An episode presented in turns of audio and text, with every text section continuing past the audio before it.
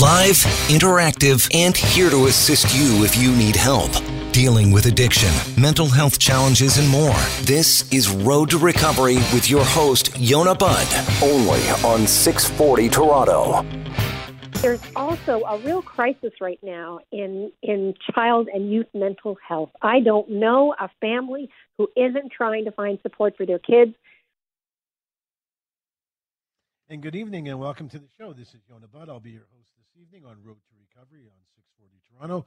Thank you for joining us. We know you have other choices, and we're glad that you chose us in the studio tonight with Corey and Natasha, and we're excited to be here with you. Uh, lots to do, lots to talk about, some crazy stuff going on in the world.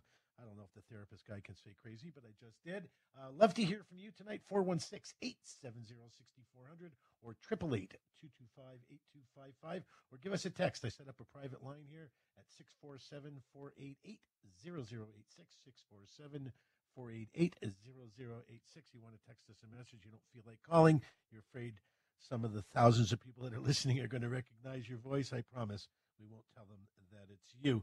Um, you know, there's lots of stuff going on in the world, and I really wanted to focus um, uh, the first half of the show on on kids.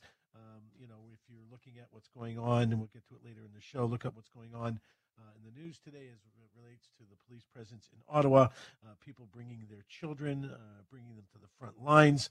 Um, so there's a whole discussion about what's good for kids, what's not for ki- good for kids. But if you've got a kid, um, give us a call right now. If you're concerned that your kid might not be doing so well, um, you know, maybe have some issues around sleep and uh, socializing, maybe not eating as well. well, there was a study uh, conducted, uh, a survey study conducted by Gene Site mental health monitor from Myriad Genetics. And the researchers surveyed 323 uh, parents in the United States from, of children 16 to 24 and 641 teens and young adults aged 16 to 24. Uh, they, um, they decided that after they conducted in August and September, uh, the margin of error, you know, like in any other uh, survey, is plus or minus a little bit. But the researchers found that only half of the parents were very or completely confident that they could tell the difference between normal adolescent challenges with their kids and a mental health condition. Actually, over a third of them, over 35%, were only somewhat confident that they could tell the difference between their kids just having a normal day or perhaps having some difficulties.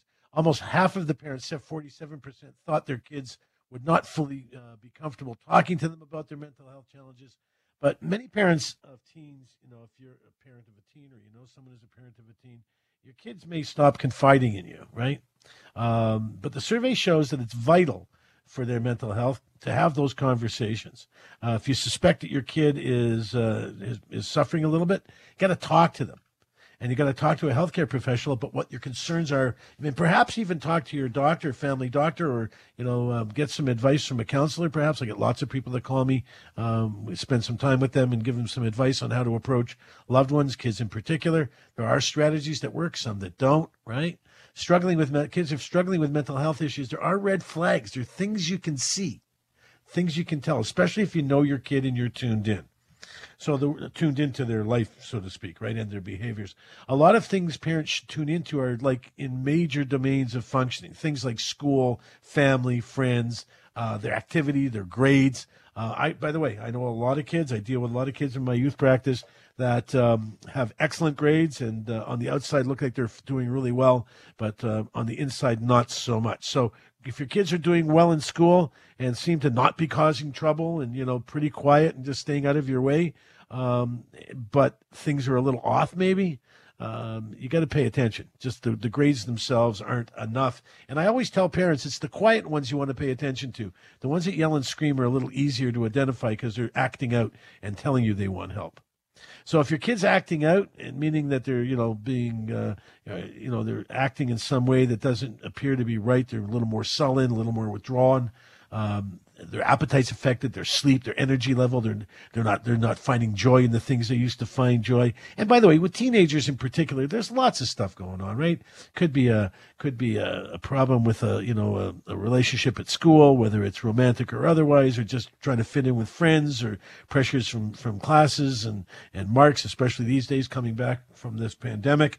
Um, really difficult. But the survey showed that almost a third of the parents believed that worry or anxiety or the same thing, but they're actually very different. Here's here's what you got to understand: worry can be a component of the anxiety, but oftentimes worry is incidental or transient, meaning that it comes and it goes. For example, a kid can be worried about a test at school, and they come across as kind of anxious, right? Because anxious and worry look like and smell like and taste like the same thing. And they had a, you know, and when the test is over, suddenly everything is good. Their worry is gone. They're back. They're back on their feet, and they're so to speak, and everything is wonderful. Anxiety, on the other hand, is we all might might know, but certainly I can share right now. It's often felt in your body, right? It can take the form of like a headache. Sometimes when it's for me, when my anxiety acts up, I have stomach aches. I can feel it in the back of my neck. It can be nausea. Can be can disrupt your sleep. You know, if I'm having a, an anxious evening, uh, I try not to. Of course, I use good therapy and good skills around that, but. Um, if it's affecting my sleep, I can tell right away. So there's a difference between just feeling a little bit down, having the blues, versus actually being depressed. So a state of blues, feeling sad, hopelessness, or you know worthless, whatever, uh, apathetic. It's not. It, it's it's different than something like depression that may last for long periods of time. So what we suggest is that you initiate conversations with your kids. You actually talk to them um, about what's going on in their life. Don't just look at the kids' behavior, look at their feelings behind those behaviors. According to uh, one of the experts, it deals with um, the University of Louisville School of Nursing. He's the director of graduate psychiatric nursing uh, studies. He says, don't just, uh, his last name is Thomas, by the way, don't just look at the kids' behaviors, look at the feelings behind those behaviors. For example, if a kid throws something at the wall, I don't know. Most parents, I think most parents would freak out if a kid threw something at the wall. But let's say your kid's acting out, they throw something against the wall, you ask them a question. So are you frustrated or are you angry? And, and if so, what are you angry about? Versus, you know, kids don't just throw things. They throw things or they act out or they pound on the floor or they yell and scream or they put their hand through the door or they do slam doors. They tell you you hate them and use horrible words to talk about their parents because they're feeling something inside that's not right. You need to talk to them. You need to some, figure out what's going on. What's wrong? Don't just ask them what's wrong because then there's going to be no nothing. You know, nothing's wrong. Be specific. Are you worried about something? Dude, you having problems at school or like something going on with your friends? Like, I don't want to pry, but if you're in any kind of trouble or you need some support, I'm here. Talking like that versus what's wrong with you? How come you're not, right? So we tend to react to our children in, in not so nice a way. So don't be afraid to ask specific questions. Read between the lines, right? Try to understand what they're talking about. Doesn't mean you don't want to be in. So when the kid, for example, says, uh, I don't want to be here anymore. A lot of parents jump to the conclusion that the kid wants to kill themselves. Well, you have to ask the question, like, what do you mean here right now? Like here or where you are or at school or life in general? Well, the kid would say, well, I want to be dead or I want to kill myself. It's very, un- it's very rare that you're going to hear that coming out of their mouths like that, that, you know, in, in, in just out of nowhere. So asking them about things like self-harm or suicide, a lot of parents think that that kind of puts ideas in their head. That's a bunch of garbage. It's not true. It's a myth. Actually, it's more like taking the lid off a boiling pot. So if you actually start talking about it, you can let the steam out a little bit, so to speak, and the kid's a little more open to be responsive and talk about the stuff that's going on. Over 75% of young response, respondents in the survey said their mental health challenges had started long before they turned 13. And only half of the parents sought treatment for their kids' mental health, and nearly three quarters of the youngsters who did not get help said they wished they had done so at a younger age. So you have to recognize what kids are being faced with these days. There's bullying, there's cyberbullying. Now they're back to school, so physical bullying. There's all kinds of things going on. Um, you know, it, it's not the old "I'm going to beat you up or kill you" kind of bullying, but it's you know, don't show you up at the party or the football game, or make sure I don't see you there, or ridiculing or ostracizing people. There's lots of stuff that we as, as, as parents may not be tuned into. You need to talk to your kids. You need to trust your gut. The best advice I can give anybody is to trust your gut. You know your kids better than anybody. If it doesn't feel right, it's probably not right. So don't second guess yourself. Lots of good resources out there. I would recommend if you're concerned about your kid's mental health, you reach out to your family doctor, get connected to an expert in a particular field if we're concerned. Uh, youth mental health is a big deal, but it requires our parents and uh, family and people at school to pay attention to what's going on with kids to get ahead of them so that we can uh, cut them off at the pass, so to speak, before anything really bad happens. When we come back, we're going to talk about kids learning about dementia and Alzheimer's in school. I'll share a bit of a personal story as well. Uh, we'll be right back here. Yonah Budd, 640 Toronto. Welcome back to Road to Recovery with Yonah Budd, only on 640 Toronto. Thank you, and welcome back to Road to Recovery. This evening in the studio with Natasha and Corey. Excited to hear from you and share with you as we go on this road to recovery. By just by dialing in, by the way, just by tuning us in this evening, guess what? You're already on the road to recovery. If you want to share with us, give us a call, 416-870-6400 or 888-225-8255. Um, unfortunately, in the last couple of weeks, I've had to come to terms with the fact that my mom, who is uh, um, close to 95. She'll be 95 in April. Um, is uh, not doing so well. She was uh, tested positive for COVID month, about a month ago. No, no real, no real uh, symptoms, but out of nowhere began showing some serious signs of dementia uh, beyond what she was um, showing before. So such that you know didn't remember who I was, who my mother was, and so on. It's kind of a sad story. Um, and I was talking to my kids about it at dinner, and my grandchildren happened to be there and listening in. They're both under 10, and trying to have that conversation with them about why Super Booby, which is what we they call her, um, Super Booby, is um, not doing so well, and um, and what that really means. And it's a difficult conversation to have because you don't know where to begin. You don't know how much is scary, what's not scary. Well, I was I was thrilled to find that um, there's a program out there. Uh, there are people out there speaking virtually to grade seven and eight um, at Bakersfield Public School here in Thornhill, where not far from where I live. Uh, the person's name is Jade Crystal, and asked students if they know what dementia or Alzheimer's is, and a few put up their hands. People think dementia only affects older people, Crystal goes on to say, but that's not the case. Cognitive decline and Alzheimer's are typically associated with aging, with one in four seniors over the age of 85 in Canada being diagnosed with some form of dementia. And the article goes on. There's an article, uh, an excellent article here uh, that talks about um, the situation. More than 400,000 people live with dementia. By 2023, it's projected that annual healthcare costs for people with dementia will grow from 8 billion to 16 billion. So it's a big deal. Um, and by the time the symptoms of disease like Alzheimer's occur, uh, it's too late, according to Lynn Posluns. She's the founder of Women's Brain Health. Um, anyway, to carry on, to teach younger students how they can protect their brains, Crystal, um, Jade Crystal, uh, has been virtually um, popping into grade five and five to grade eight classes across Greater Toronto and Hamilton to deliver 75 minute sessions on brain health in those presentations. We focus on the healthy lifestyle choices we want to make, Crystal says. Adding the program pairs well with things students in that age group are already learning in their health and physical education curriculum. As of February, Jade Crystal has already presented to more than 1,000 students, and she's my guest here this evening. Jade, welcome to the show. Thank you so much for joining us. Thank you for having me.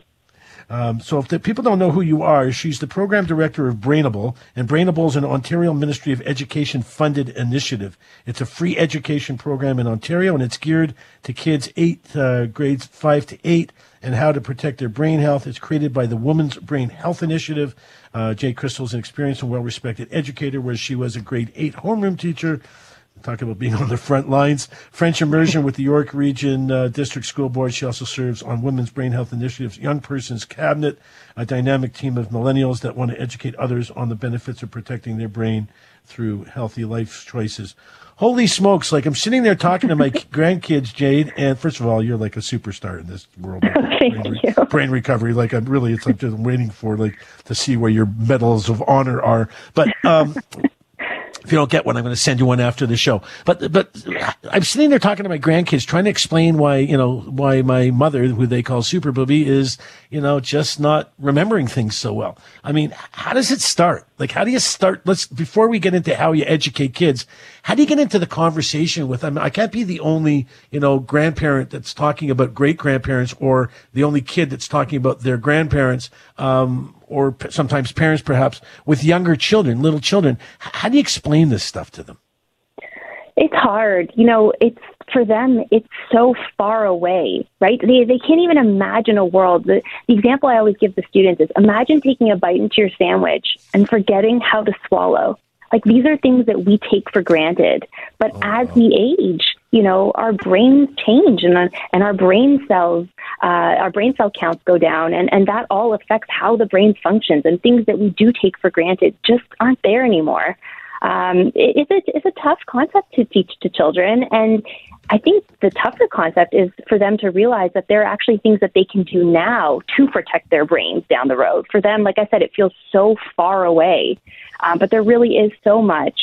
And it's funny because when I ask the students, you know, have you ever heard of the term Alzheimer's or dementia before? I always have students raising their hand, always ready to share. Oh, yes, my great grandmother has that, or oh, yes, I heard that. You know, they, they've heard of the terms, but I don't know that they, they fully get it. Yeah. And that's yeah. why we're so happy to be able to go in and explain it to them. Uh, Brainable, let me ask you something. This um, this initiative, um, Women's Brain Health, is that connected to Baycrest by any chance? Uh, no. So, uh, Women's Brain Health Initiative is um, they're actually celebrating their 10 year anniversary um, oh, this wow. year. Very exciting. Um, and and Brainable is it's a new program. Um, so it began in the fall.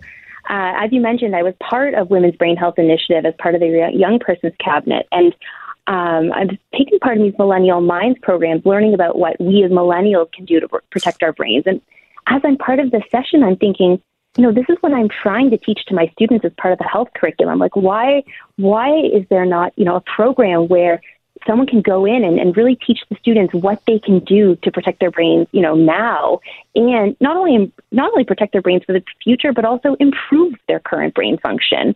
Um, and so that's kind of how Brainable came to be. You know, it's interesting because. Um, you know, I was reading the article that supports uh, us introducing you, and um, it talks about your brain peaks. I, I didn't know this. I mean, I'm mm-hmm. in my uh, I'm in my sixth decade. Uh, I'll leave it there. But um, I understand that it uh, it start. You know, your, your, brain pretty much peaks, as it says in the article, at 25. So one would mm-hmm. imagine, kind of, you know, five to 25 uh, is the time we should really be focused on good brain health and you know doing you know coming up with strategies and scheduling and and and, and sort of habitual things things that we do on a regular basis that as kids we can continue to do as adults that just naturally make us healthy. No one talks about it though jade. Like it's the first time I, I realized you know and i'm a therapist. I, I, had no idea that the brain peaks out really at 25 in terms of its ability to be you know in at its peak so to speak. Um, that's it. Yeah why aren't we doing more of what you're doing in the education system? Like, why is this just not part of the curriculum in York Region schools or in Toronto schools as part of, you know, sort of, you know, fourth grade to, to, to 12th grade education? Uh, what, what's, what's holding us back from sharing this stuff that you do um, in a very targeted way? But, um, you know, you can only do so much. A thousand kids is amazing, but there's tens of thousands that I'm sure mm-hmm. you're not able to reach because of uh, limitations. What, what's the, what's the opportunity to spread this? Right. Well, you know, the Ontario curriculum does cover certain things. So, for example, they, they're teaching students about healthy eating, and they're teaching students about the importance of physical exercise.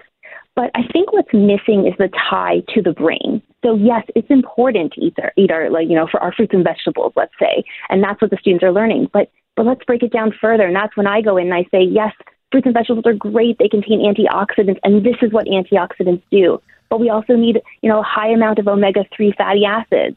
And, and here are some examples, you know, walnuts, flax seeds, oily fish, uh, and this is what they do. And so I guess I'm kind of more, I'm supplementing the program. Um, and, you know, as I mentioned, they're learning that physical exercise is important, but most of these students just think it's important for their bones and muscles. And it's like, well, no, it can improve your memory, your concentration, um, the amount of oxygen and nutrients that go to your brain. So I'm taking what's in the curriculum already and I'm I'm kind of just adding one more layer to it and talking about how it really does affect the brain, which, as you mentioned, is, is going to peak at 25. And so they have, I always tell them, you have the ability to do so much to make your brain work even better, both now and down the road. So why not start now? And so, yeah, it, it is what we're doing in the curriculum. It's just a little bit one step further, let's say. I love it. You're so political. It's perfect. Um, but I get it. I, I, I, and it's, it's nice to know that there's something actually going on. But, you know, so when we're talking to kids about eating well and working out, and is, is it that kind of stuff that we're talking? I mean, I tell every one of my patients that's in recovery the same thing. Like, you got to sleep well, you got to eat well, you got to have some form of exercise every day. Is that really the, th- are those really the three key things that we're talking about in terms of, you know, young people learning to take care of their mental health? Or, you know, do we caution them on things like, you know, too much time on video games or smoking weed at a young age. Like, you know, are we, are we also dealing with the things that can cause you harm or just the things that will make you feel better and potentially be better as you get older? Oh no, we are covering both. So our program focuses on the six pillars of brain health. So as you mentioned, you know the, the physical exercise, the healthy eating, the mental exercise, um, sleep, social interaction, and stress reduction but we also focus on what we have, have called our brain busters. So these are the things that, that can cause harm to the brain. Um, so that's when we talk about concussion, um, untreated mental illness. We also talk about Alzheimer's and dementia, of course, um, substance abuse, and uh, excessive use of social media. So we cover all of this in our 75 minute session, as well as in the magazine that we provide to each student as part of the presentation. Um, and we've also created a teacher resource guide so that teachers have three additional follow up activities and an assignment uh, with a rubric and everything, all based on the presentation, so that they can keep the learning going. Uh, but yes, no, it's you're absolutely right. It's so much more than just the stuff you know that's good for our brain, but let's actually be careful of the things that can cause harm. So the one that actually surprises. Oh, sorry. Go ahead. No, you go ahead. I'm just running out of time, but I go. You can finish off. You got about thirty okay, seconds. Yeah, no, I, I was just going to say um, that what the students are really, you know, learning about is the effects of too much screen time and the importance of putting away their screens 30 minutes before bed. That is my key message to them. Yeah, good luck with that one. Uh, I'm talking to Jade Crystal. She's the program director of Brainable. Will you come back some other time and talk to us some more? I would absolutely love to. Thank you so much for having me on the show. Oh, it's, a, it's, a, pleasure, and uh, kudos to you, and continue to have strength in doing what you do. It's really remarkable, and I'm, I'll sleep a little better tonight knowing that you're out there doing what you do. Thanks so much. Wonderful. We were talking to uh, to uh, Jade here, Jade Crystal, um, just a wonderful uh, person, really focused on making sure that kids come out the other side a little stronger, a little healthier, maybe than than uh, perhaps before they meet her, right? When we come back, we're going to talk about kids and trucks and this whole thing going on in Ottawa. It's like I'm so pissed off, I don't even know where to start. So it's going to be a bit of a rant, I'm telling you, so be prepared. This is Yonah Budd, 640 Toronto. Welcome back to Road to Recovery with Yonah Budd, only on 640 Toronto. And welcome to the show. Thank you very much. Uh, it's Yonah Budd. I appreciate you being here with us this evening. Uh, we're talking um, about um, right now about the kids, and um, thought we had a kind of a clip coming up here from the police chief. But um, we're we were talking about the kids uh, that are involved in this protest and the the issues that that provides for not just um, policing. Uh, but for other participants, the other adults that are there, and so on. I mean, I, you know, it's it's bad enough that the that kids in general, if you see children at certain kinds of activities, certain kinds of rallies, biker meetings. Uh, and I, I, got nothing against uh, guys that ride motorcycles. I'm all for it. I'm a big supporter if you're doing it in the right, healthy way. But people get together at gatherings and they forget that kids are affected from things like simple things like secondhand smoke. Uh, you know, I, I, can tell you how many times in the course of a week or two where I'm in a situation where I see a bunch of adults sitting around having a conversation with, you know, kids in strollers while they're, the, the adults are smoking and the kids are sitting in strollers, clearly being close enough to the smoke. And, and people don't even stop and think about it. And that's something as simple as and common as smoking outside, smoking inside, and so on. That's something just really simple to talk about. What I'm talking about here is way beyond that talking about children, close to a hundred of them apparently, according to the reports. I didn't see it myself, but according to the reports, 100, over 100 kids were part of this uh, three week, almost four week now um, protest, and many of them living in trucks. They had bouncy castles for the kids. They had food areas for the kids. They had play areas for the kids, puzzle areas. They had daycare set up so people could leave their kids and go to the front lines of this. Um, and the question is, I'm asking you this evening, 416-870-6400 if you want to answer me. Is this an appropriate thing to do? some people would say, yeah, it's amazing. You know, get a chance to teach your kids how to be verbal and how to express themselves and, you know, get out and stand up for what they believe in. I'm not sure that a five year old or a seven year old really understands what that means. I'm not sure my grandkids would understand what that meant. They would be cold and freezing and where's the food and where can I lie down and sit down and what's going on? And they'd be fearful. Can you only imagine? Only imagine what goes on in the minds of these children that are on these trucks are part of this, this enclave, this, this, uh, uh, this activity, if you will, this, this encampment can you imagine what goes through these little kids' minds at night when they see rows and rows of police that are absolutely dressed to the nines with fatigue and battle gear with weapons and batons and they're big. They're just big, tall, strong human beings that are dressed in these uniforms and they're scary looking. I can only imagine for a five to seven year old, 10 year old, 12 year old. Maybe a 17 year old might think it's kind of cool as long as they don't catch him smoking weed in the back of the truck. But I'll tell you, I've been watching the news. I've got monitors in my studio. I'm able to see what's going on even right now as we speak. And I see kids. I see clips of kids at the front lines, parents giving their kids. I saw one father giving his kid a bite of the banana and the two older kids were okay. But the little baby, maybe two, three, four years old, dressed in a huge snowsuit, clinging to his father's leg, like, pick me up, pick me up. Don't let me go. I'm not sure it's a good thing. I'm pretty sure it's a bad thing. I can only imagine the post traumatic stress that children would see just by watching the reports. I have, I already, my phone was lit up over the, over today and well into the evening by some of my patients who are having a really hard time dealing with the anxiety around what they watch on TV in terms of the occupation. I mean, the simple answer is change the channel, but it's everywhere today. It's in all the news, all the radio, all the TV, all the papers. Everyone's talking about the occupation and the police presence. Scary stuff for kids. Not the best choice. A selfish choice, I think, on the part of parents. You know, it's not, again, it's nice to say we're the cool parent. It's not like, you know, it's not like when I was a kid and there was things like sit-ins. We had, the parents had sit-ins. We had, we had sit-ins at school. I remember we'd all go out and sit outside and sit down and, you know, not be in class. And that would speak to something that was going on with the teachers and their union and the government, whatever. It was all garbage.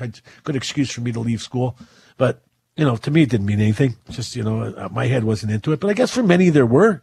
And some of my students, some of those students, my friends, my, my schoolmates went on to make lives for themselves in the area of uh, politics and public procedure and such. I mean, public policy and whatever. So, you know, I get it. You know, I kind of get it. I, un- I understand that what we're talking about here is is the chance for kids to understand how to how to voice their their their thoughts and ideas. This isn't how it's done. It's not done by driving huge trucks into a town and occupying the downtown and affecting other people's lives and sleep and, you know, home, people that are home with illnesses and haven't been able to sleep for weeks and weeks and all kinds of stuff going on with their own mental health and issues.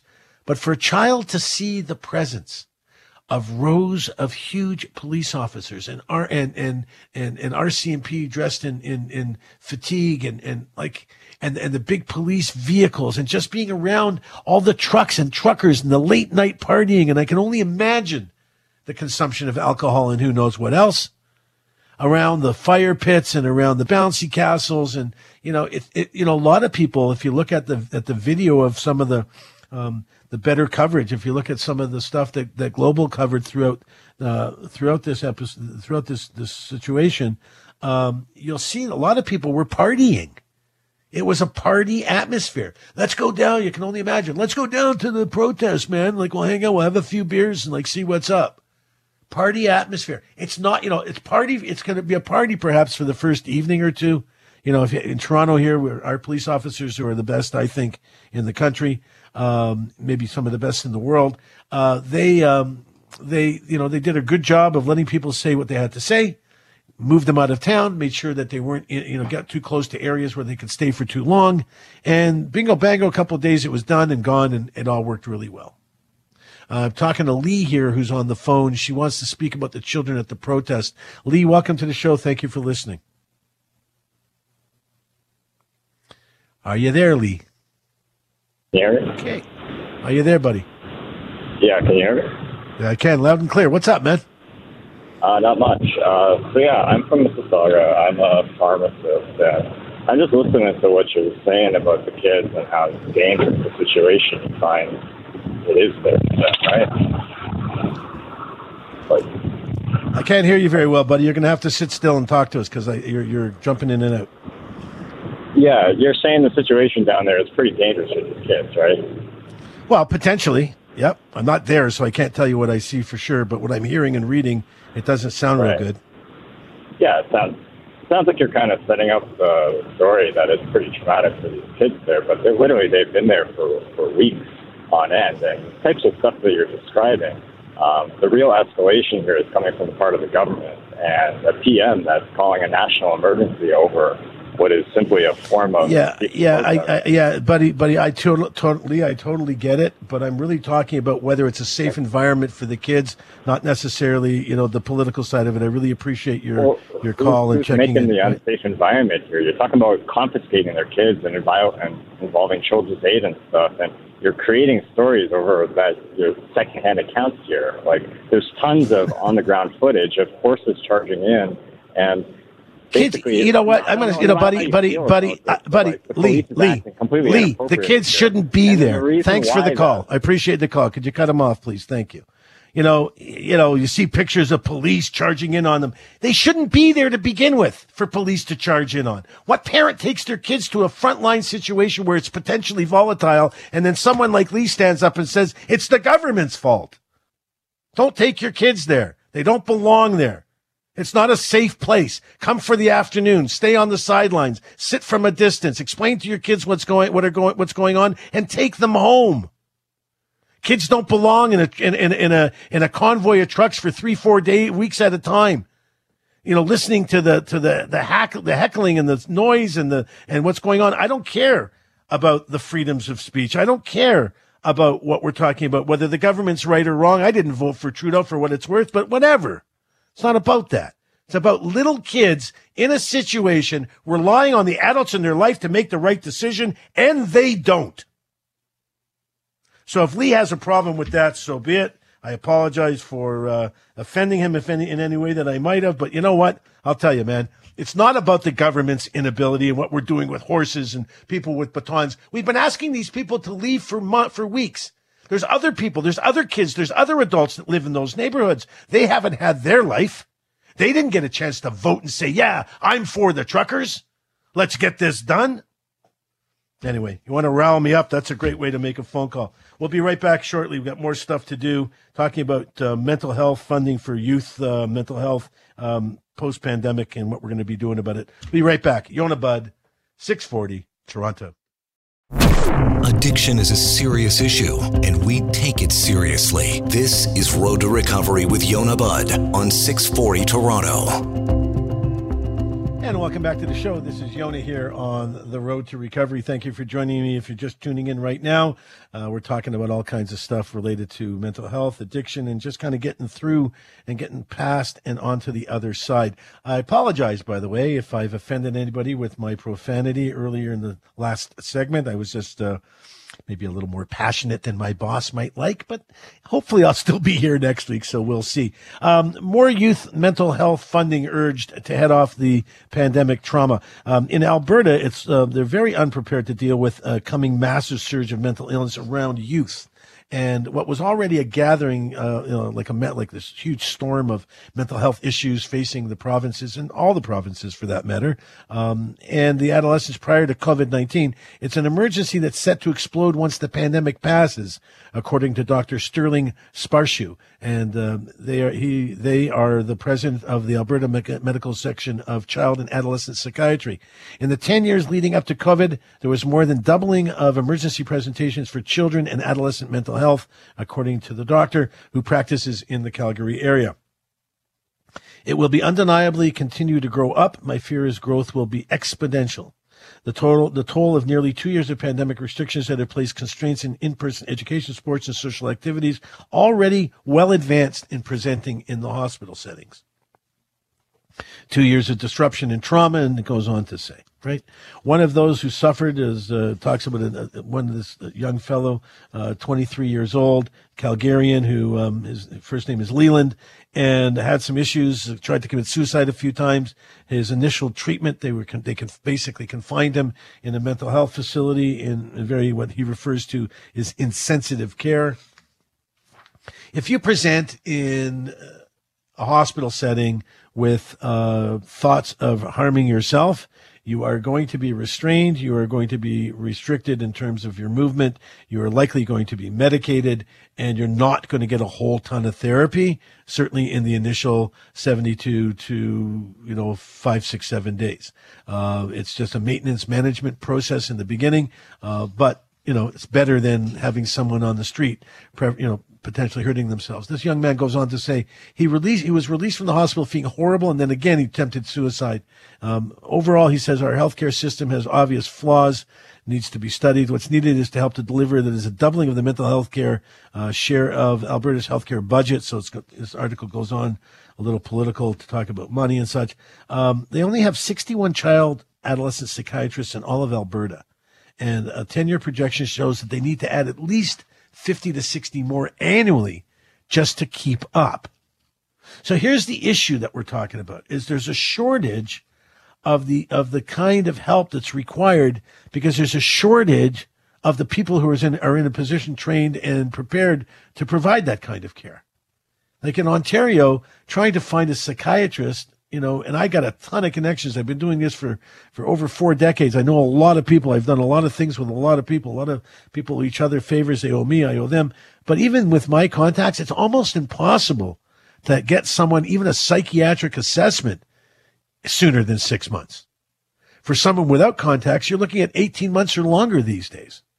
Had a mother call me the other day to tell me that, you know, she's desperate to get some help for her 17 year old um, and they've been refer- family referred her to a psychiatrist uh, at SickKids. I know that I know the doctor. He he does it. He's brilliant, but she can't see her until you know like January of next year.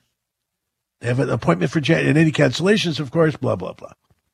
So in December, a provincial government report drawn from telephone and online and roundtable surveys conducted with over 10,000 Albertans from May to July found a noticeable impact on poverty due to loss of employment, having horrible effects on children's mental health and that of youth as well. Professionals reported increased stress, anxiety, grief, depression, eating disorders, self-harm, suicide, suicidal ideation, substance misuse among kids and youth under 16. You can read that in the Child and Youth Wellbeing Review.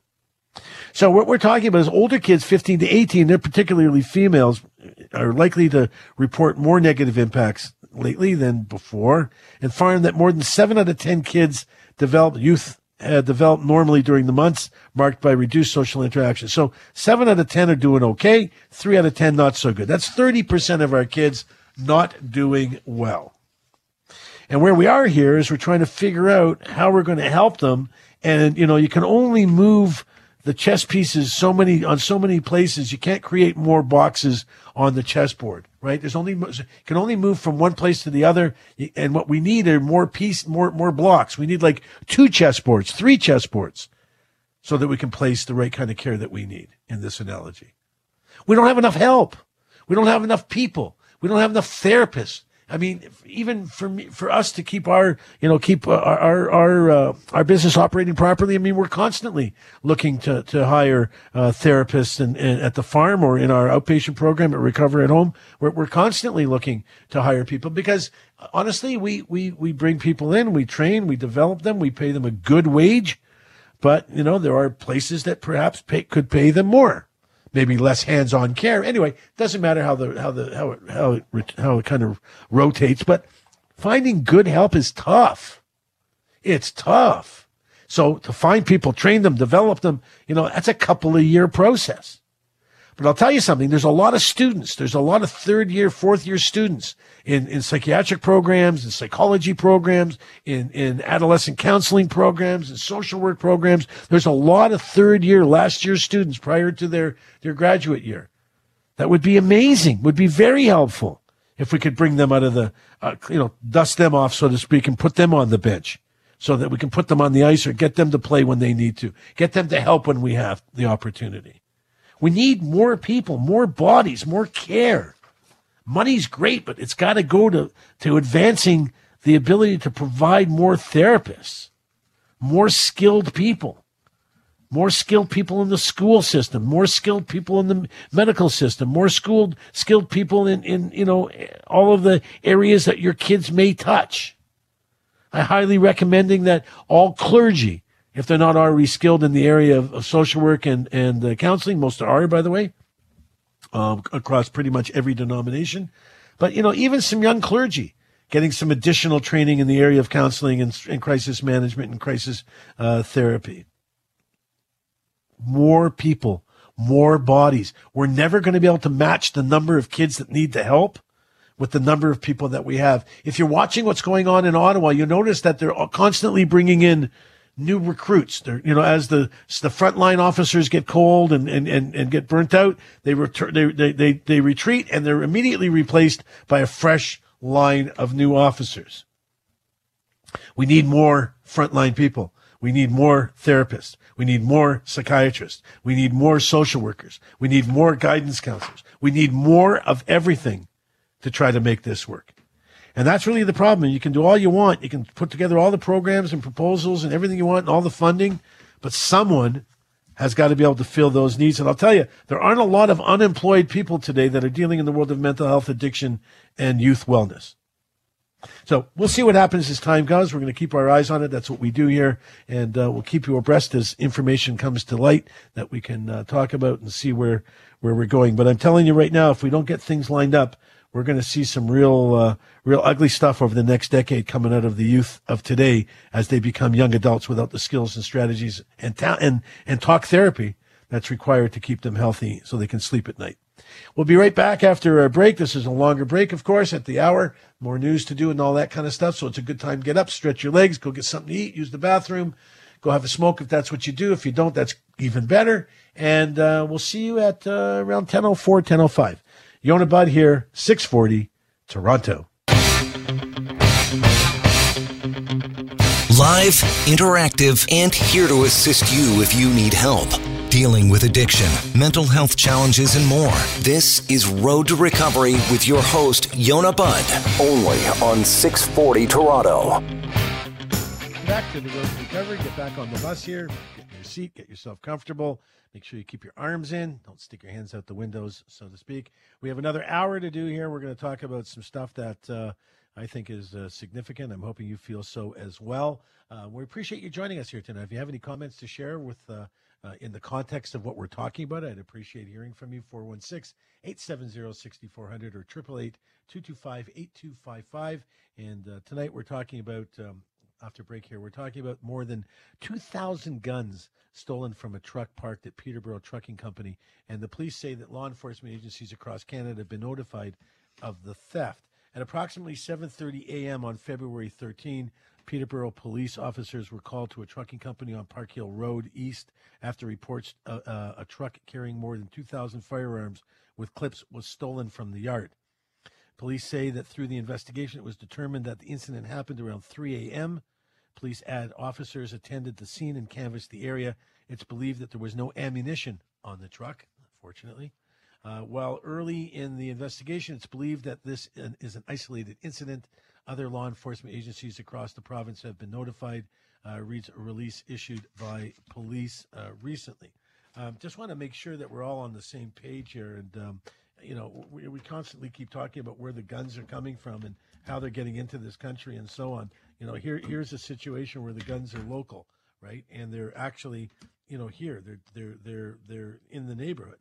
People are, are, are able to we're able to find you know what's going on uh, just right around the corner. You know, these are guns that apparently are coming from uh, um, are coming from uh, you know a local a local area, and um, apparently the uh, apparently we're in a situation where um, they're manufactured locally, according to the, to the article that I was reading here. Uh, inventory check of a stolen trailer full of guns has been revealed. 13 of them, small caliber guns, are still missing. The, tech, the, the theft took place in the early mornings on February 14th. The truck is uh, parked in uh, uh Peterborough. It was, it was, a trailer carrying more than 2,000 firearms.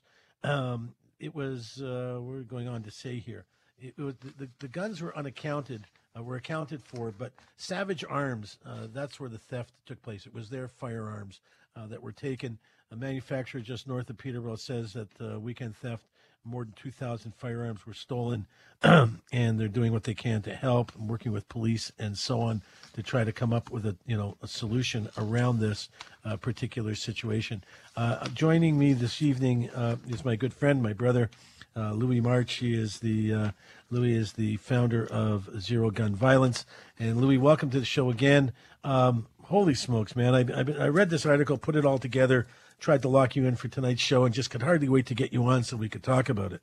This is insane. Well, thanks, thanks for having me back again. Yeah, um, this is this is like off the hook, man. You and I constantly we've been doing this for years, right? And we've been talking about this on air for you, you know, you and I for years. And you know, we always keep saying to ourselves, you know, I keep saying, well, Louis, where are the guns coming from? You know, and like they're coming across the border, and they're coming, you know, U.S. And, and here we find two thousand handguns manufactured in a, a, facility in Canada, in Ontario, um, missing two thousand guns missing. How did like how does that even happen? Jonah, every time I figured we figured out something, we realize how much we haven't figured out. It doesn't make any sense. They're telling me that 80% of the guns that are found at crime scenes in Toronto uh, came from across the border illegally, right? And then I wake up one morning and I hear that a trailer with it, it wasn't 2,000, it was over 2,000 guns is missing. Right. And now they found a trailer but now 13 handguns are missing. Like, like this is the one that we now knew happened because it became public. How much of this is going on that is not reported? Like, what else is going on? Like, like we need a better picture. We need better stats about the criminal activity, the gunplay, the origination of the guns. Like, it seems as though, depending on who you talk to, you're going to get a different response. This doesn't make any sense. How can you tackle this problem if the if the, if the uh, goalposts keep moving? Like, did you even know that there's a company in Canada in, in, Peterborough, just south, just about 15 kilometers north of Peterborough, in the area called Lakefield? Did you even know that there was a place there that manufactured handguns? I didn't. No, no there's no way we could have anticipated this. And then not only that, the trail is unsecured. It's not protected. There's no security. Exactly. No security, no tracking right devices. leave that trailer unattended. Yeah. I, I, you know, I'll tell you something. It does. It just doesn't. It just doesn't make any sense. You know, we're, we're you know, the, the we're just so beyond scratching our heads trying to figure it all out. I, I, I it, this is such a, a brain fart on the part of so many people. I, I, don't understand how the manufacturer can let a load of 2,000 firearms leave their facility in a tractor trailer and then leave the trailer somewhere, somehow, uh, unbeknownst to anybody. No tracking, I, I assume no tracking devices on the trailer or on the, on the weapons themselves or the cases that they come in or something. I mean, there, there's better, there's better security around you know things that are not life threatening uh, these days, and uh, because of all kinds of thefts and all kinds of, of robberies and, and crime related to trying to you know people trying to come out the other side of this pandemic with whatever money they can find, beg, borrow, or steal. I, I right, and and here we're finding that you know, there's there's a manufacturer like you know less than an hour outside of you know an hour and a half outside of downtown Toronto where you're you're there talking to government and, and, and trying to figure out how to get guns off the street and then 2,000 of them show up from just north of the city, and everybody goes, "Well, I don't, I don't know how they got, I don't know how they got lost. I, I don't know." Like and there's seriously, nobody that's held, and there's nobody that's being held accountable. Exactly, is, is, told to answer for this. Exactly. Like, like when we speak to gang people, they say if they ban guns, it's not going to interrupt our uh, gun supply chain. So we're we're assuming that their gun supply chain is those coming across the borders in those uh, freights and so on and so on, right? Right. But no, under our own nose. And they didn't say two. They said over two thousand. They still have not told us how many were in that vehicle. They still have not said the right number. Right? And and, so, and I, am not even sure, and, and I'm and I'm and I'm not even sure. We're not hearing much about the police investigation. We're not hearing, you know, we hear more about the investigation when there's, you know, a person of, of, uh, you know, in a, from a tenderloin part of the city who they're after for, you know, some kind of gun violence. And the whole city is kind of up in arms about it. And police are all, you know, all acting out. And here we are. I haven't heard anything about it. Have you? I haven't heard anything. The only thing I've heard is what the media is reporting.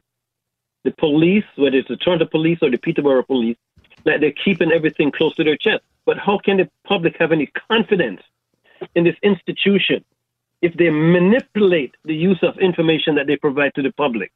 Come clean. Tell us what's going on. And then yeah, that will th- help inform us about making decisions in terms of policy programming and funding. I'm angry. Like, like I'm, like I'm, I'm, I'm filled with rage right now, knowing that this happened. And uh, what could have happened if that van went missing forever?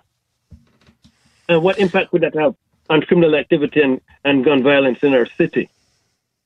And nobody's head is rolling, and nobody thinks this is serious to give the public some clarity in terms of details and how it happened and who's going to be held responsible.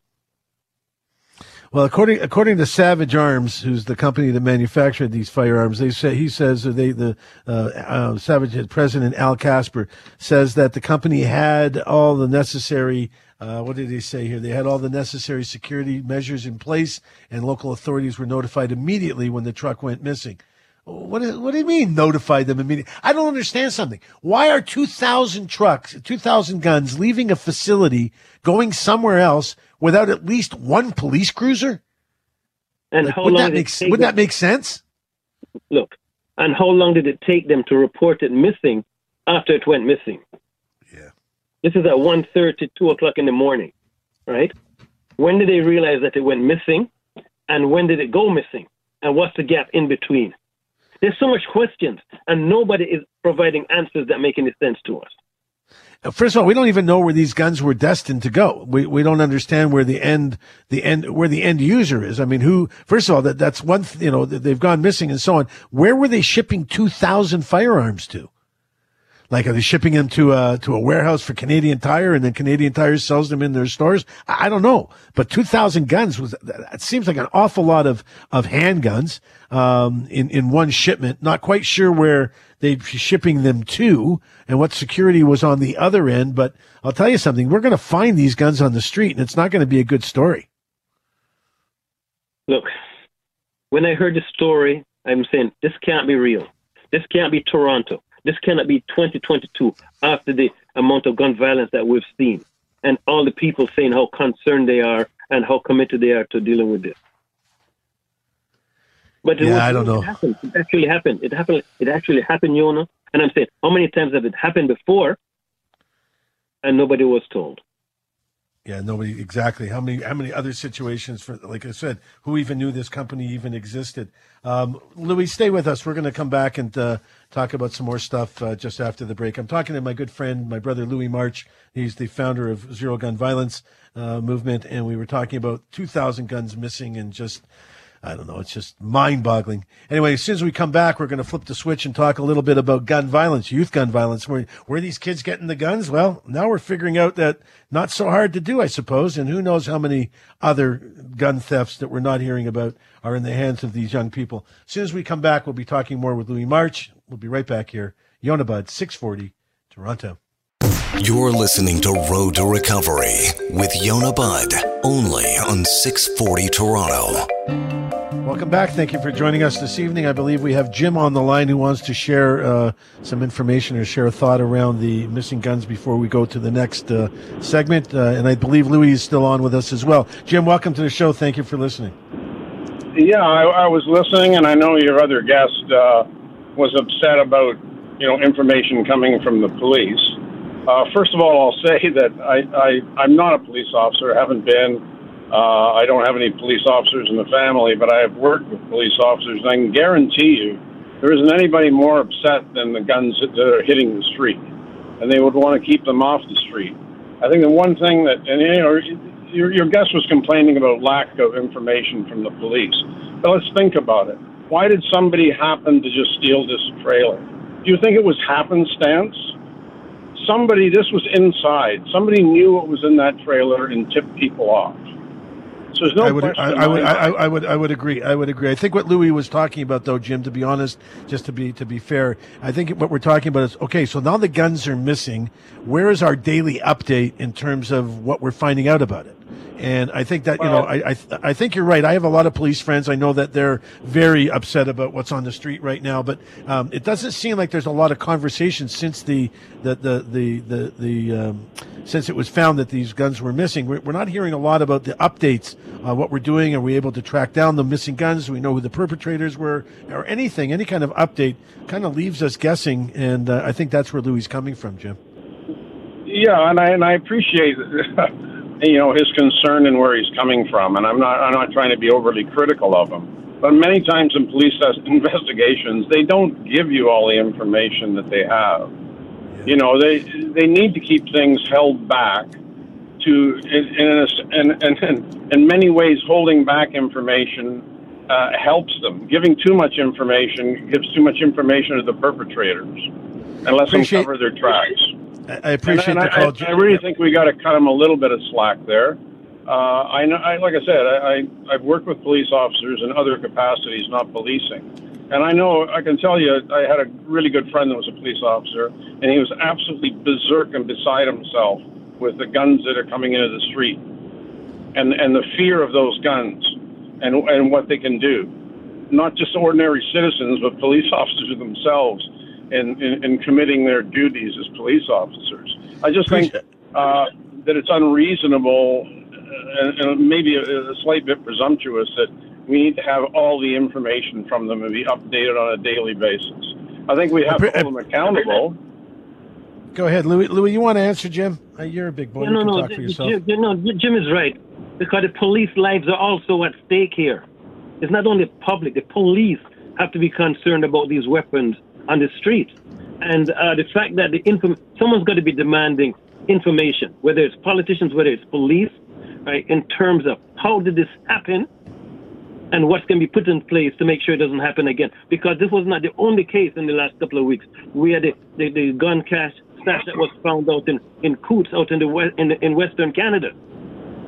That was coming across the border also, right? Well, now, now you're now, now you're dealing with a with a trying to find a solution to a much bigger problem. Yeah, well, that's what we've been that's what we've been trying to do for years, Jim. We're trying Yeah. to figure. Exactly. Jim, that's And- and- zero gun And the, prob- the, the, the problem is bringing different jurisdictions together with an organized plan and say, okay, where are the guns coming from? Okay, I mean, these ones were manufactured in Canada. I don't think most of the guns that enter into Ontario and the Toronto area come from Canada. I think they, they come across borders and porous borders. So you need to have a really I don't, I don't, I don't know. I haven't given it that much thought, but it appears to me that you'd have to get a task force of different jurisdictions, put together a real comprehensive pl- uh, plan, and cooperate and stop these damn things from coming into the country. And Well, I'll tell you- I'll tell you something. over The last eight years, Jim, we've been talking about this.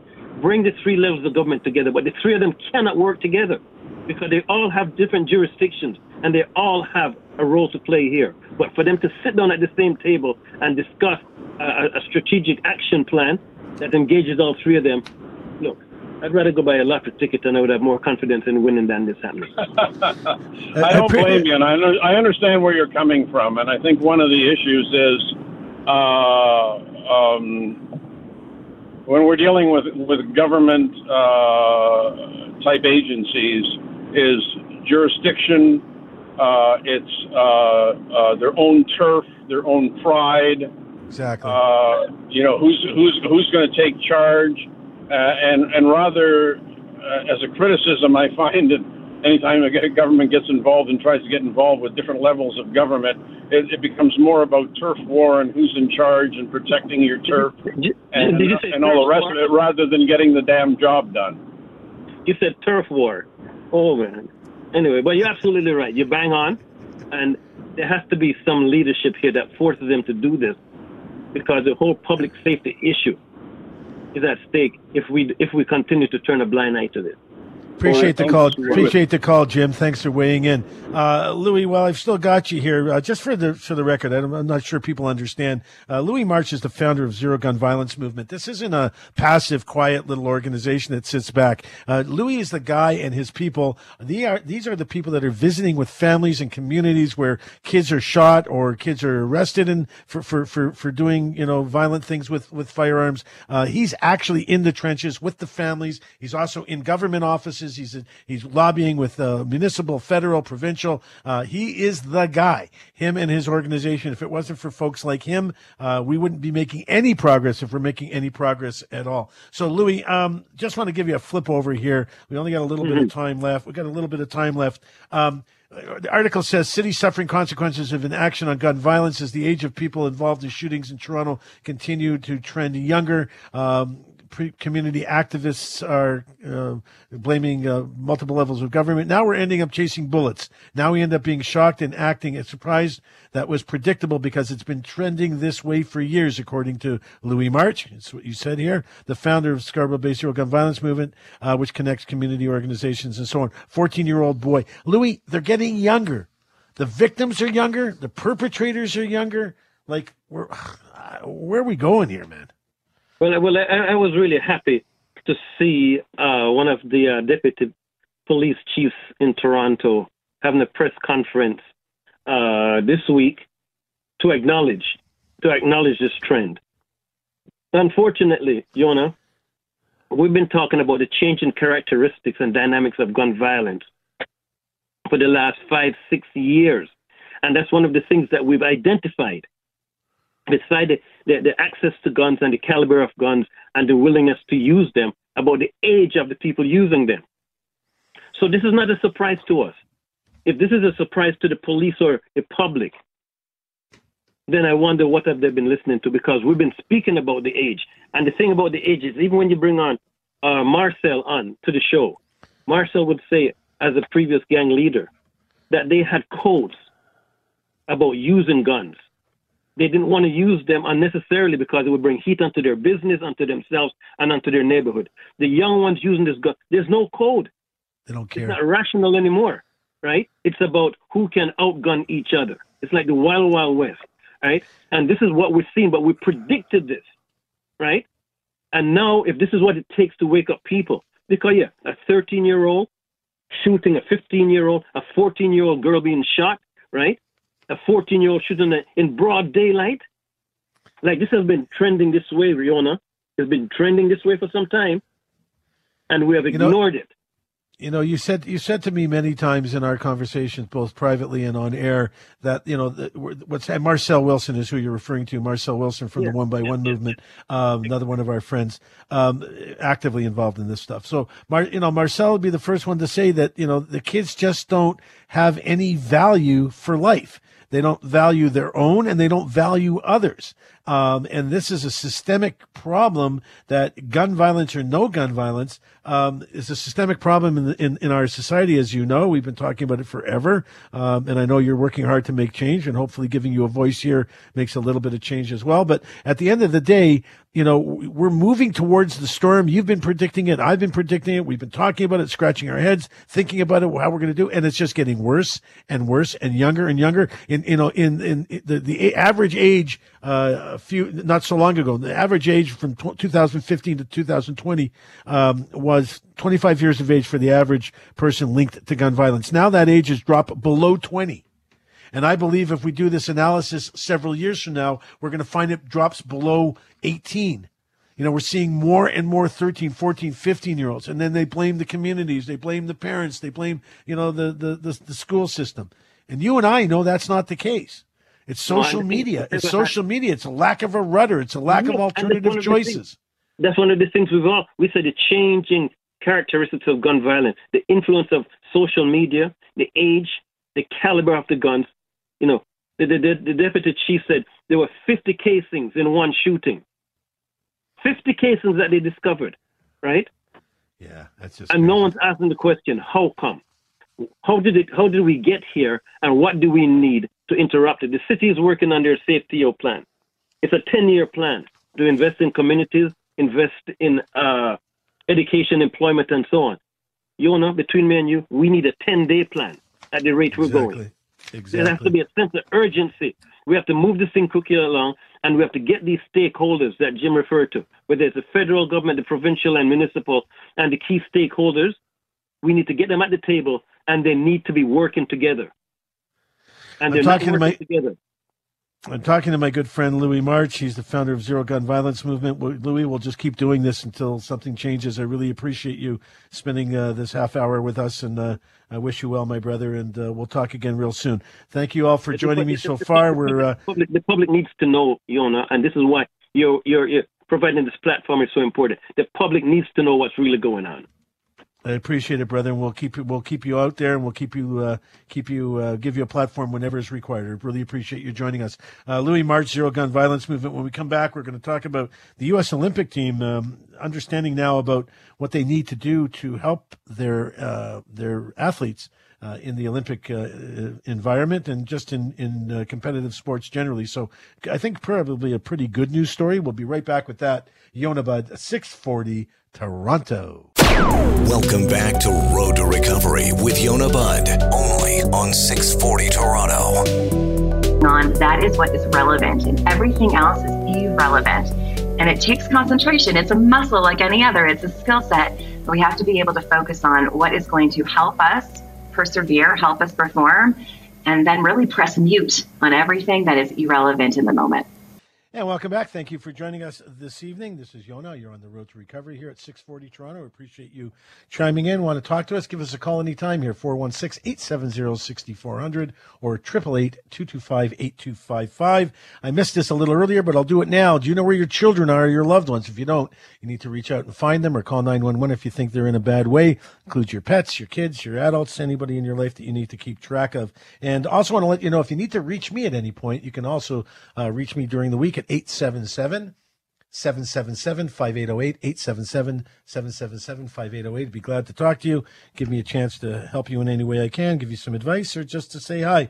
Glad to, to hear from you. Also, want to do a big shout out to Alicia. She's our executive producer tonight. She's actually Natasha's mom, but she's sending us information and little tidbits over text. So thanks, uh, Alicia, and we'll uh, be expecting your invoice uh, sometime later this week. Um, anyway, listen, it's tough to be on the top uh, of a pedestal. It's tough to be in charge.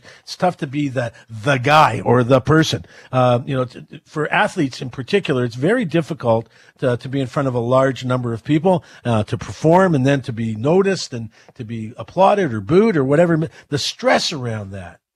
So I can only tell you that I can relate to it as a relate as as a um, sort of a connection to the kids that I work with in my youth program. We have several in our coaching practice that deal with that are in high level sports and likely on to Olympic quality and perhaps professional quality uh, sports. Uh, several of them are are uh, in the gymnastics world, several of them in the uh, hockey, and several of them in the basketball world. Uh, but we um, work real hard on maintaining a good, clean focus. But it's difficult for kids. I, I, I find it for for teenagers to typically they find it difficult to be kind of on uh, under the spotlight or kind of on the pedestal, if you will, winning awards and so on. Um, you know, one of my boys, I won't mention which one, a brilliant student, uh, would do well enough to get an A, but not well enough to get on the principal's list because he didn't want to be called out by his other friends that weren't on the list. Uh, so just avoided enough just not to be called out. Didn't want the center shot, as they say. Uh, gymnast uh, Simone Biles, she um,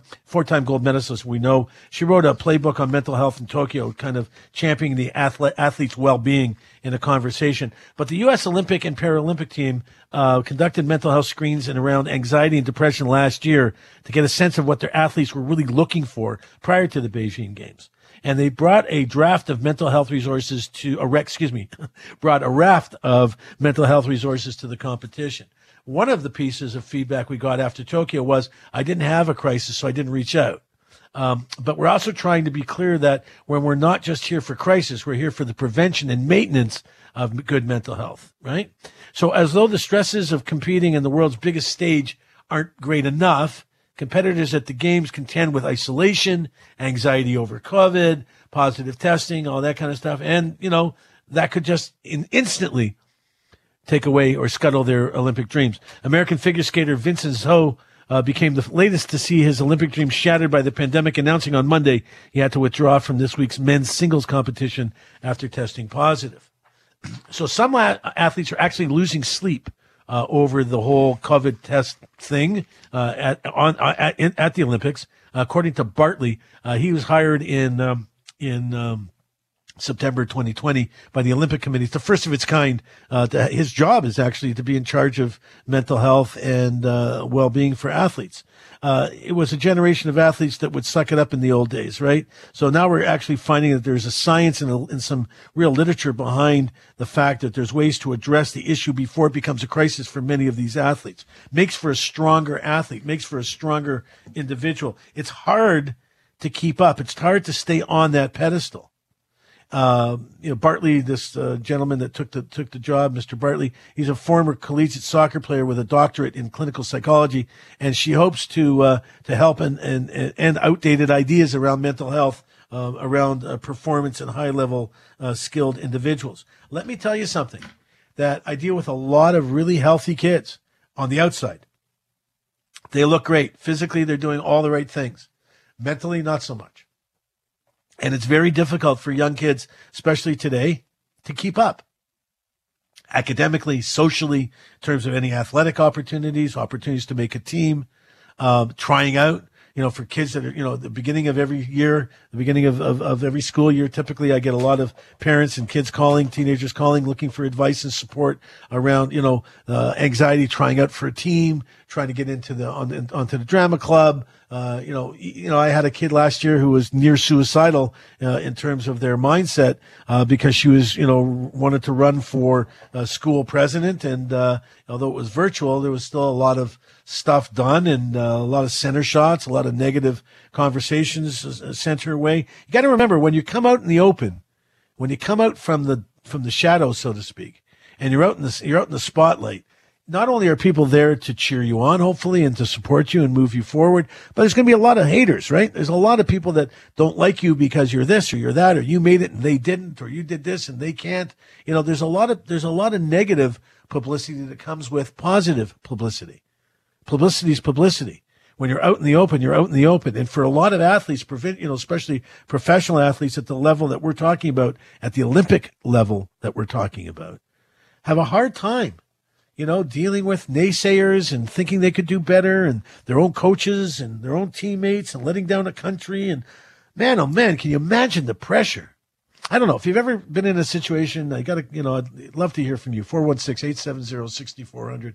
Ever been in a situation where you, you know, you had to get up in front of the school or had to get up in front of a class or had to get up in front of a, you know, a team or something and make a speech or, or be presented?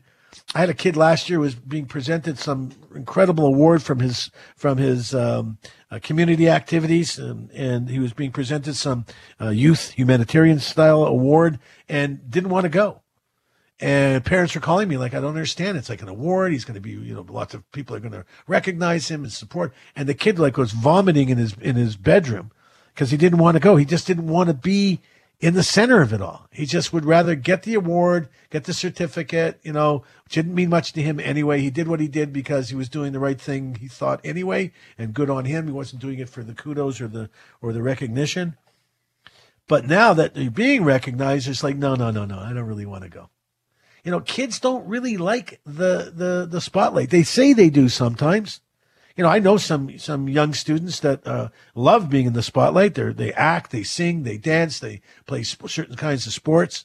But at the end of the day, right? At the end of the day, they don't really want a lot of people looking at them, right? They might see their pimple. They might see the hair that's out of, out of place. They might see that they're too fat. They're too skinny. They don't like to be looked at that way, generally speaking. It creates a lot of anxiety for a lot of young people. So too with these kind of athletes that we're talking about. So the fact that there's a holistic approach now and there's routine checks and checkups on the athletes, according to the U.S. team's um, press release here, and that there's actual people like this guy, Mr., like this person, uh, Miss Ms. Bartley. Sorry, I called him Mr. Bartley, Ms. Bartley, um, who's in that position to to help with that that function. I think it's phenomenal. We're definitely heading in the right direction. But trust me, when your kids come home and you know don't want to go to school because they have to present uh, something in front of the class or something like that, and it's like you'll do fine, you'll do great. Don't underestimate that the anxiety that they're dealing with could be so overwhelming that they actually are, are, are, are having a hard time keeping their food down. So anyway, hopefully that was helpful. When we come back, we're going to, last little segment, we're going to talk about getting a prescription to go out and walk around in the park. Your doctor can do that. We're going to talk about that in a minute because I think it's a feel good story and one that sends you off to sleep nicely tonight uh, after talking about all this real heavy stuff. So we'll be right back. Yonah Budd, 640 Toronto.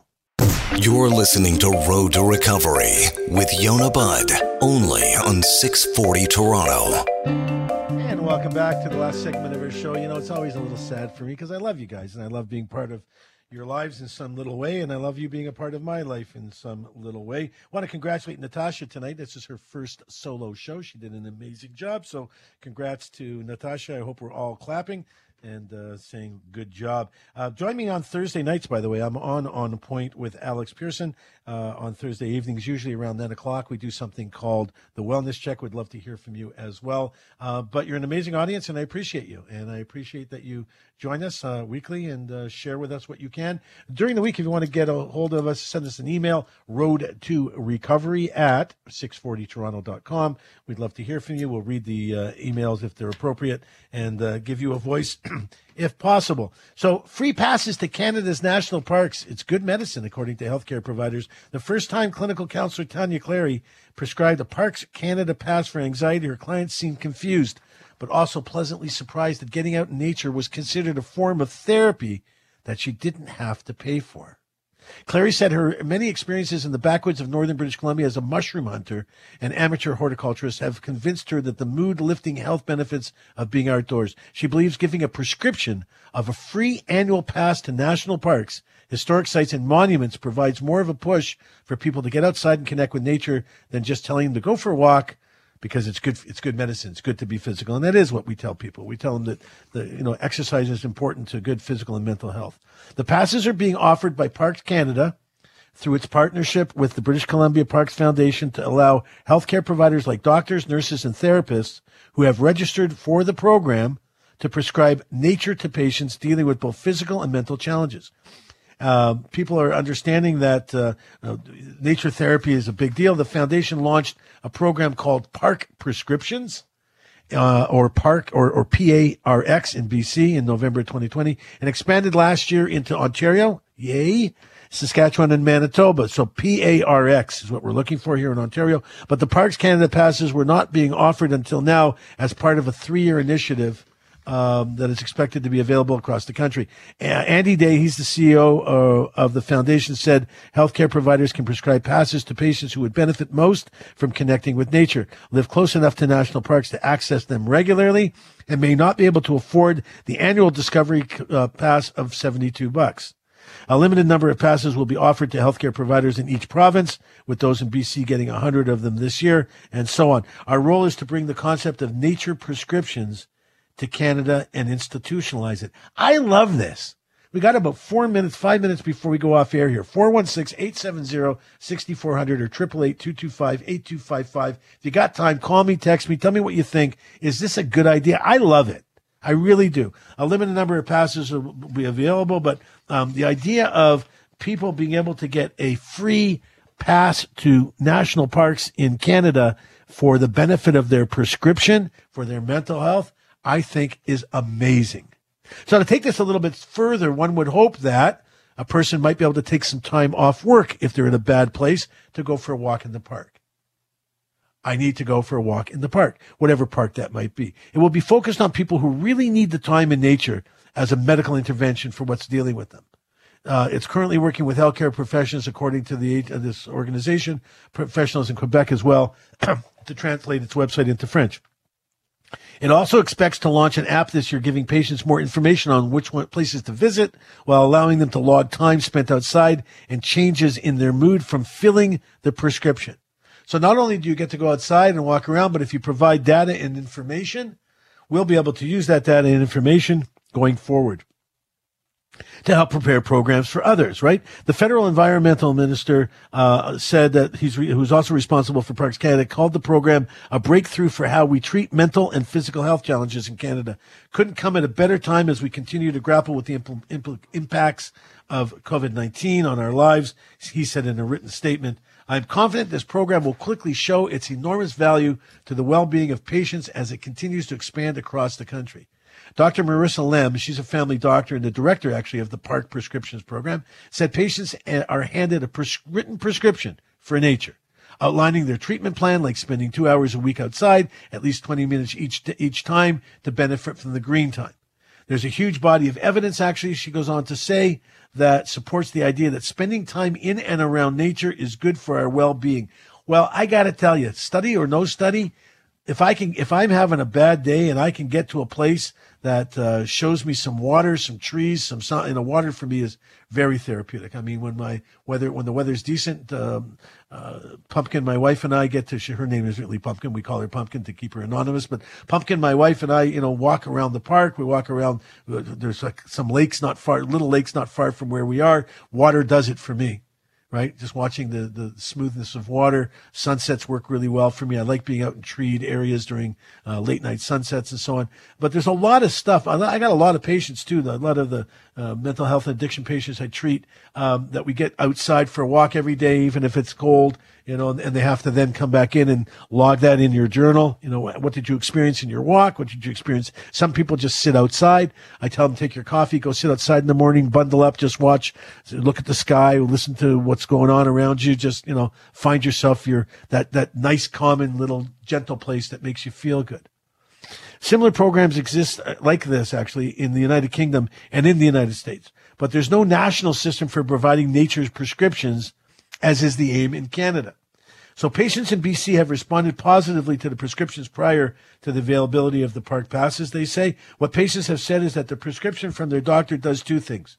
It puts real weight behind the, the recommendation of being outside, and it shows that we're prioritizing it just as much as a prescription medic- medicine for their health. Absolutely. Fitness, sleep, and nutrition are as much a part of good mental and physical health as any mental health uh, uh, drug or any medicine, any medicinal inter- interventions provided by a, medical practitioner, right? It is absolutely works like a charm, even if you don't really want to. I tell lots of uh, patients, you know, if they're in a position to, to get a pet, you know, if they're, you know, I know that they're going to be healthy and they're going to be able to take care of the pet. You know, dogs in particular are the ones that I you know suggest because then you're forced to go for a walk every day. You need to take the dog for a walk every day and make sure that they're outside every day getting fresh air and so are you. Over 1100 licensed healthcare providers in Canada are registered for the program. So talk to your doctor, see if you can get one of these free park passes if you're dealing with issues that might uh, be helped by this type of prescription. Uh, thank you so much for joining us this evening. We're so happy to have you with us. We will see you again next weekend, God willing, on Saturday night at nine o'clock. Thursday night, uh, wellness check on On Point. Love to hear from you there as well. Just take care of each other, right? A little hug might not be a bad thing. Let the people that close to you know that you love them, that they mean something to you, and that they're special. And uh, just be nice, right? This week we're just going to get out there and spread nice everywhere we go. Yonah Budd, love you guys. Thanks for being here. We'll see you next week. Peace.